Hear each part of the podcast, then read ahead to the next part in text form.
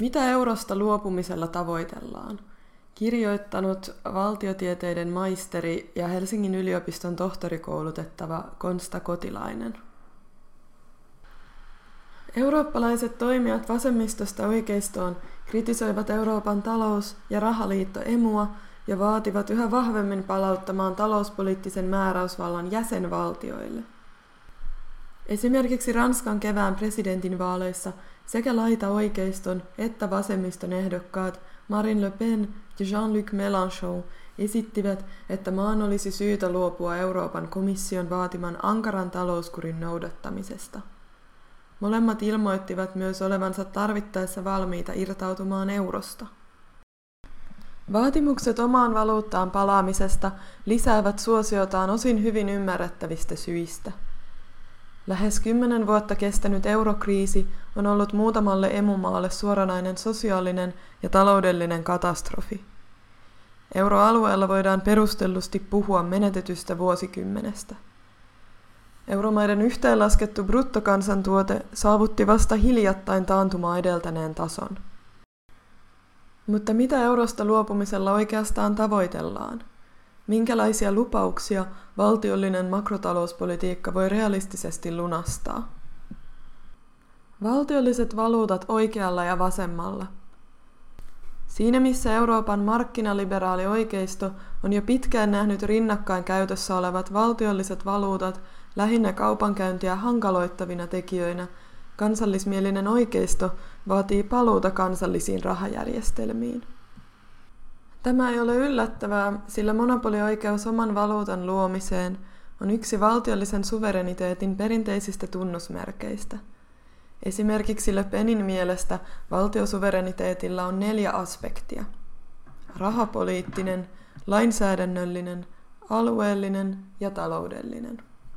Kansallinen oikeisto näkeekin kansalliset valuutat tärkeänä ensisijaisesti symbolisessa tai identiteettipoliittisessa mielessä. Se tosin vetoaa usein myös taloudellisiin perusteluihin, vaikkei tarjoakaan systemaattista arviota oman valuutan varsinaisesta makrotaloudellisesta merkityksestä. Vasemmistokaan ei suhtaudu valtiollisiin valuuttoihin yksiselitteisesti. Koska nykyvasemmisto yleisesti ottaen kiinnittää vain vähän huomiota omaehtoiseen poliittisen talouden analyysiin, monet keskeiset eurooppalaiset vasemmistopuolueet sivuuttavat makrotalouden hallintaan liittyvät perustavat kysymykset. Osalle vasemmistoa vaatimus kansallisten valuuttojen palauttamisesta näyttäytyy pelkkänä nostalgisointina tai juuri epäilyttävänä nationalismina. Modernia jälkikiinsiläistä talousteoriaa tunteva osa vasemmistosta sen sijaan uskoo, että rahapoliittinen suvereniteetti voi antaa valtioille tärkeitä välineitä haastaa talouskuripolitiikka ja poiketa vallitsevasta makrotalouspolitiikan uudesta konsensuksesta. Jälkikiinsiläinen uusi chartalismi on pisimmälle kehittynyt teoria kansallisten valuuttojen poliittisesta taloudesta – Esittelen ja arvioin seuraavaksi sen lupauksia ja puutteita hiukan tarkemmin. Rahapoliittisen suvereniteetin makrotaloudelliset lupaukset. Verrattuna vaikka juuri emuvaltioiden nykyiseen rahoitukselliseen ahdinkoon, omat kelluvat valuutat lisäävät uus-chartalistien mukaan valtioiden makrotaloudellista pelivaraa kahdessa pääasiallisessa mielessä.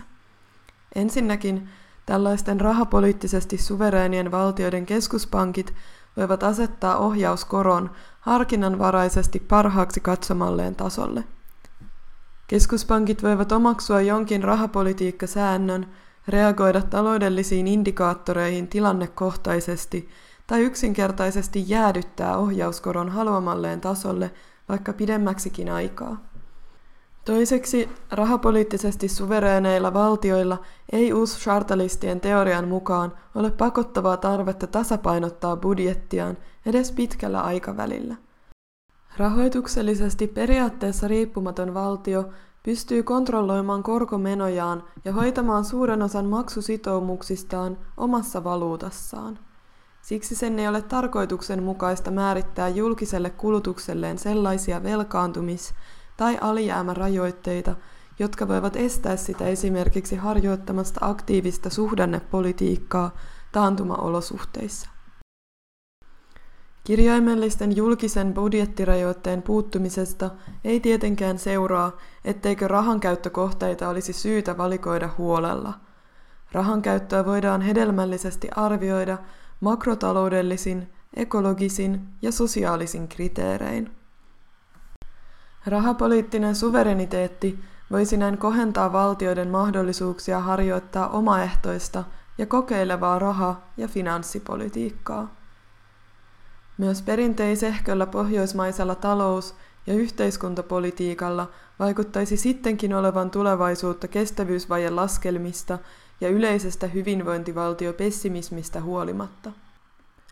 Kriittisetkin poliittisen talouden tutkijat ovat sortuneet kohtuuttomaan synkkyyteen eurooppalaisen hyvinvointivaltion tulevaisuuden näkymiä arvioidessaan.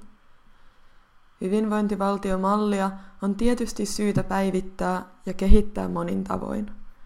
Vaadittavien reformien luonteesta voitaisiin kuitenkin rahapoliittisen suvereniteetin turvin käydä huomattavastikin nykyistä idearikkaampaa ja demokraattisempaa keskustelua, ainakin jos uuschartalisteja on uskominen.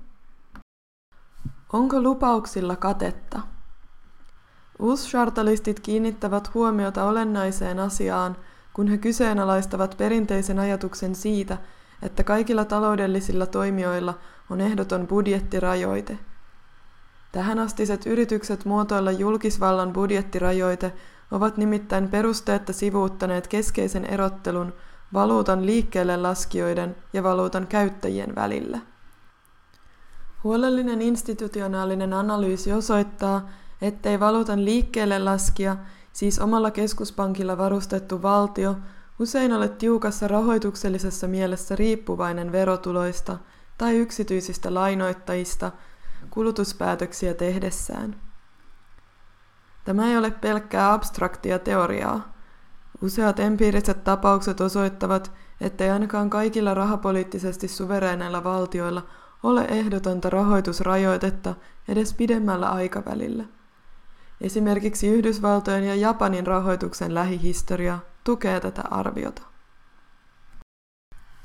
Maksukyvyttömiksi julistautuneiden rahapoliittisesti suvereenien valtioiden lista jää hyvin lyhyeksi. Venäjän vuoden 1998 konkurssipäätös on ainoita tapauksia. Rahapoliittisesta suvereniteetistaan luopuneiden valtioiden konkursseista löytyy historiasta sitä vastoin lukemattomia esimerkkejä. Keskuspankkien kyvystä määrittää ohjauskorko harkinnanvaraisesti vallitsee jo varsin laaja konsensus. Useimmat keskuspankit ovat julkisesti luopuneet vielä 1980-luvulla muodikkaista monetaristisista rahamäärätavoitteista. Keskuspankkien tällä hetkellä laajalti hyödyntämät rahapolitiikkasäännöt perustuvat ymmärrykseen siitä, että keskuspankki on periaatteessa vapaa seuraamaan itse itselleen asettamansa sääntöä, vaikka käytännössä ne ovatkin tietysti alttiita vaikutteille ja korkopoliittisia päätöksiä ohjaa aina suuri joukko tekijöitä. Keskuspankeilla kuitenkin on todellisia vaihtoehtoja. On siis potentiaalisesti kiistanalainen poliittinen kysymys, minkälaista korkopolitiikkaa niiden tulisi harjoittaa. Valtiokeskeisen makrotalouspolitiikan tosiasiallisia reunaehtoja. Rahapoliittisesti suvereenit valtiot vaikuttavat siis nauttivan varsin olennaisista etuoikeuksista. Mutta miten merkittäviä niiden poliittiset ja taloudelliset toimintamahdollisuudet kaikki olennaiset tekijät huomioiden lopulta ovat?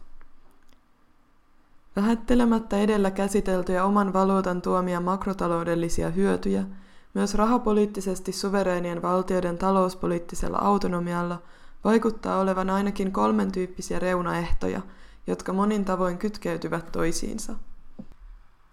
Perimmäisin rajoite talouspolitiikalle on tuotannon tekijöiden saatavuus.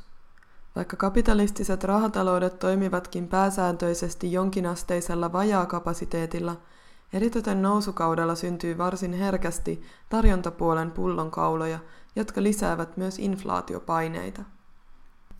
Monia tuotannon tekijöitä voidaan usein jollakin aikataululla lisätä vastauksena kasvavaan kysyntään, mutta materia ja energia maapallolla ovat viime kädessä rajallisia, kuten on myös esimerkiksi hiilinielujen kyky sitoa hiilidioksidia.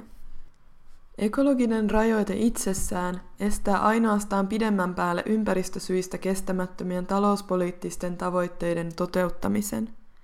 Huomio ei silti valitettavasti ole triviaali, sillä ekologiasta piittaamaton tuotannon maksimointi on kaikkien perinteisen talouspolitiikan koulukuntien jakama päämäärä. Realisten tavoitteiden lisäksi rahapoliittisesti suverenitkin valtiot kohtaavat rahataloudellisia haasteita – vaikka niillä yleisesti onkin varsin hyvät eväät raha- ja finanssipolitiikkaan. Edellä käsitellystä uus-chartalistisesta argumentaatiosta itsestään seuraa, että niillä valtioilla, joiden omilla valuutoilla ei ole merkittävää kysyntää kansainvälisessä kaupassa, voi olla vaikeuksia hankkia käyttöönsä sellaisia tuotannon tekijöitä, joiden ostamiseksi ne tarvitsisivat ulkomaista valuuttaa. Omavaraisuuteen pyrkiminen lieventäisi ongelmaa, mutta samalla se sulkisi pois osan globaalin työnjaon mahdollistamista talouspoliittisista vaihtoehdoista. Luonnonvaroiltaan rikkailla talousalueilla pulma ei välttämättä ole yhtä polttava. Varsinkin makrotalousteorian kaldorilainen suuntaus painottaa lisäksi maksutasen rajoitteiden merkitystä. Maksutaseongelmat ovatkin historiallisesti usein muodostuneet valtioille kasvurajoitteeksi.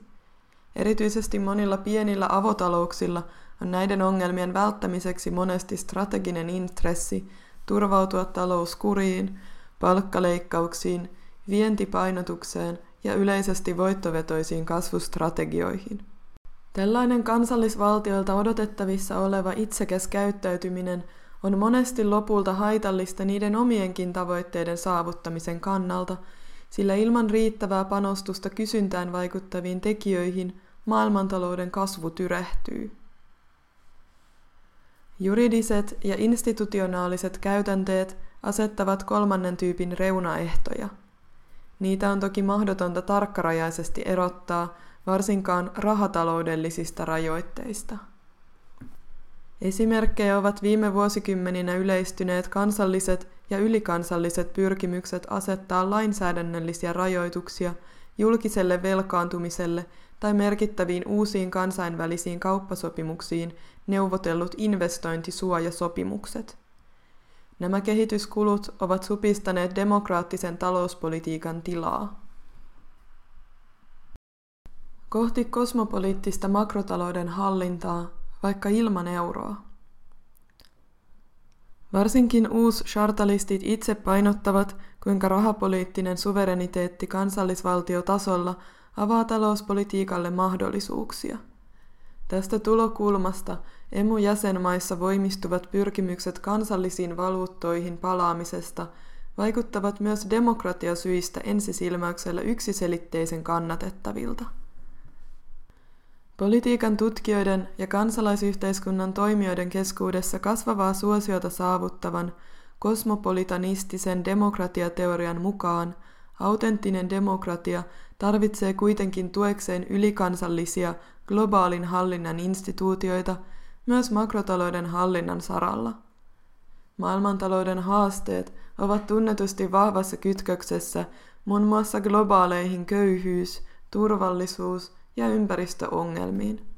Jos valtioiden talouspoliittisia mahdollisuuksia eivät millään merkittävällä tavalla rajaisi sellaiset ulkoiset tekijät kuin rahoitusmarkkinat, toisten valtioiden politiikkalinjaukset tai alueelliset ja kansainväliset sopimukset, syyt kehittää demokraattista makrotalouden globaalia hallintaa jäisivät melko vähäisiksi.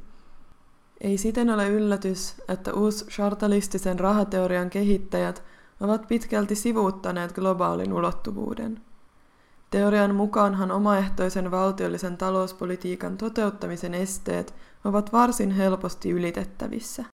Kokonaisvaltainen poliittisen talouden analyysi kuitenkin paljastaa joukon valtiollista talouspolitiikkaa eri tavoin ehdollistavia tekijöitä. Siksi keskittyminen yksinomaan kansallisen tason politiikkavaihtojen kehittämiseen alkaa näyttää ongelmalliselta. Pitää paikkansa, etteivät suositut mekaaniset käsitykset nykymuotoisen globalisaation asettamista ehdottomista rajoista kansallisvaltioiden päätöksenteolle kestä lähempää tarkastelua. Silti myös emu-kriitikoiden on syytä huomata, ettei paluu entistäkin valtiokeskeisempään makrotalouden hallintaan ole pidemmän päälle toivottava kehityskulku.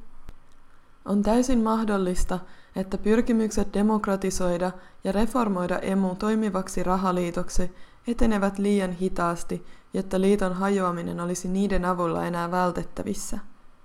Vaikka jäsenvaltiot päätyisivät euroalueen uudistumiskyvyttömyyden huomioiden hyvin perustein palaamaan kansallisiin valuuttoihin, suunnitelmia ja liikehdintää kosmopoliittisen makrotalouden hallinnan instituutioiden kehittämiseksi tarvitaan enemmän kuin koskaan ennen. Pelkästään eurosta luopumisella ei saavuteta demokratian näkökulmasta paljoa.